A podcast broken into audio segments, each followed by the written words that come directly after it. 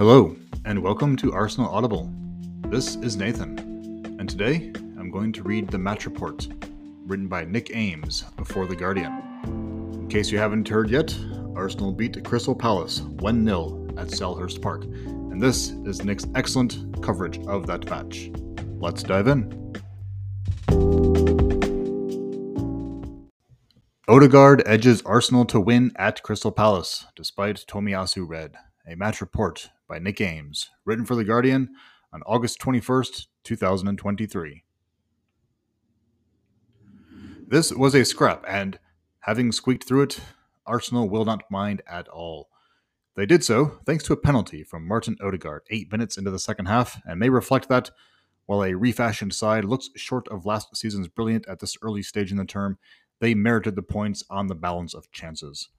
Nonetheless, Roy Hodgson's Crystal Palace offered a typically challenging workout, and were encouraged during the final quarter when Takahiro Tomiyasu was dismissed after picking up two needless bookings.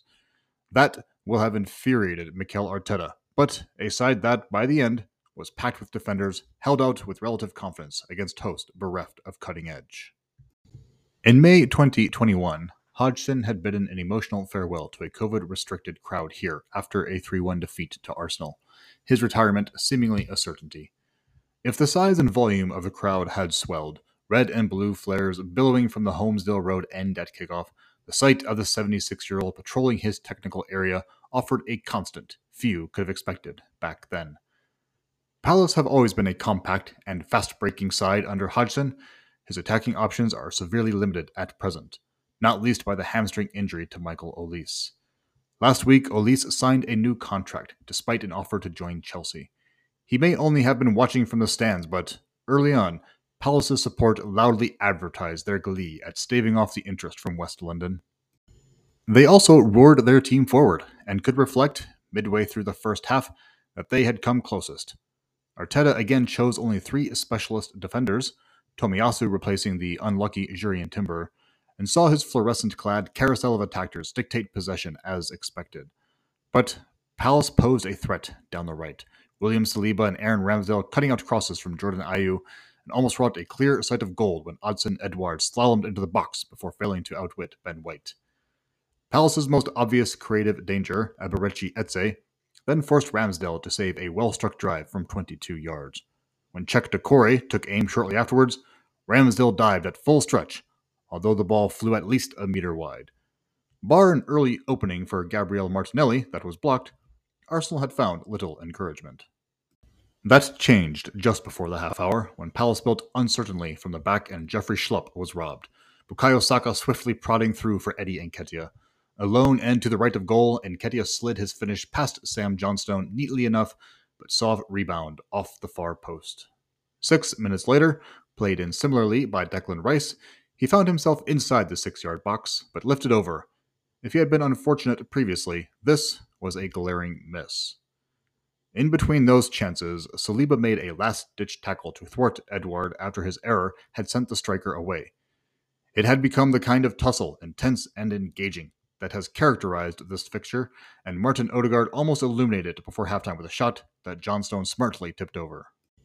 Arsenal re-emerged at speed, and it was no huge surprise when, via a third encounter between Nketiah and Johnstone, they broke through.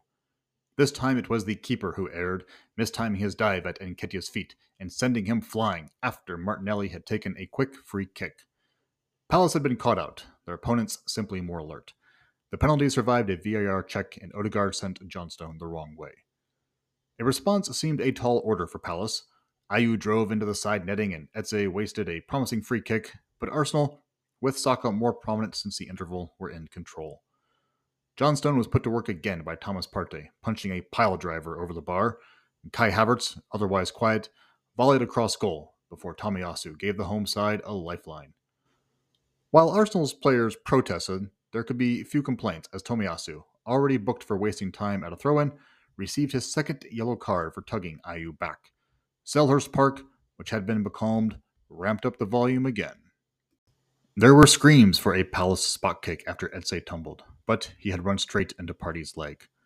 Arteta introduced Gabriel Magalhaes and Jorginho to staunch any bleeding and braced for whatever form of late onslaught Palace could muster.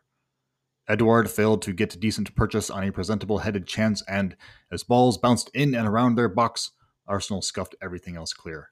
It was not the night for anything more extravagant.